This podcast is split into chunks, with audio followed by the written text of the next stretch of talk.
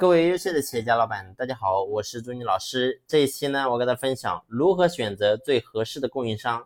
那么过去呢，我讲过，我说一家企业要想能够真正的做好，一定要想方设法开源节流。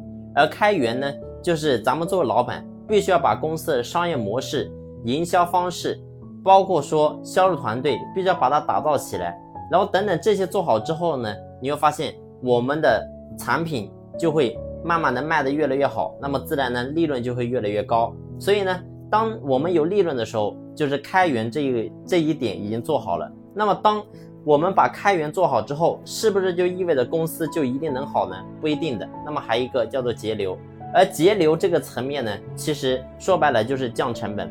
那么成本这一块，其实呢，你会发现有很多种，有一种呢叫做有形的成本，那么一种呢叫做无形的成本。那么有形的成本就是包括说。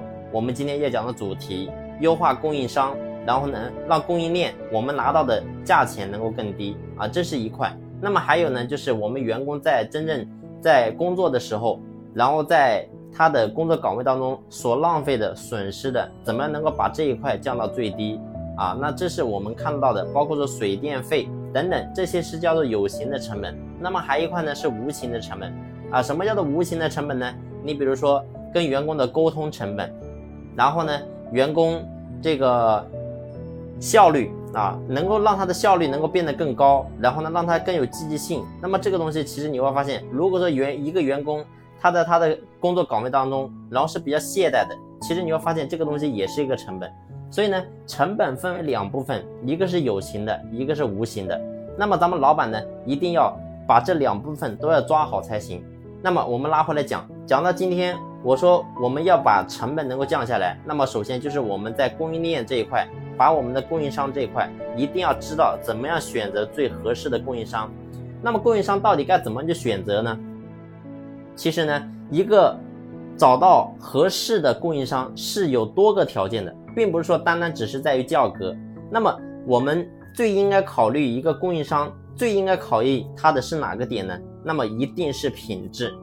为什么这么讲呢？你会发现，如果说我们一味的追寻价格，那么说白了，市场当中没有更低，只有最就是没有最低，只有更低的价格。包括说咱们产品也是一样的，你会发现，你卖八块就有人能够卖六块，你卖六块就有人能够卖四块。所以呢，一味的追寻价格绝对不是一个好的出路。那么我们应该首先把品质放在第一位，因为如果说我们的供应商供给我们的这个原料，或者说材料是不行的，你会发现最后也会影响咱们产品的一个质量。所以第一个我们要考虑的一定是产品的品质。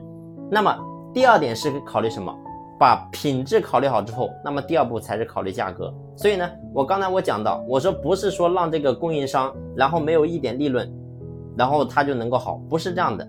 反而呢，你会发现要想能够让我们好，那么必须要让这些供应商，也就是说。跟我们的上下游之间都能够让他们能够都因为我们的存在能够更好的时候，那这个时候你会发现才能真正实现共赢。所以呢，这是第二个在价格方面。那么价格方面呢，我们到底该怎么样去做呢？那么这个地方其实就是涉及到我们的原材料的一些生产成本的一个计算。那么这个其实我们大家也算得到，就是我们的原材料它到底是怎么来的，其实我们也可以核算出来，大概的成本是多少钱。那这个时候再算算合理的利润，那这个时候就是我们供应商该给我们的价格啊，所以这是第二个，就是价格。那么第三个我们要考虑的点是什么呢？就是交货的时间到底准不准时，这个也很重要。那有的供应商其实交货时间呢是非常不准时的，你会发现，如果说他交货不准时，然后呢最后影响到我们的生产，你会发现这个就是我刚才所讲的这种叫做无形的成本，所以呢这个也是浪费。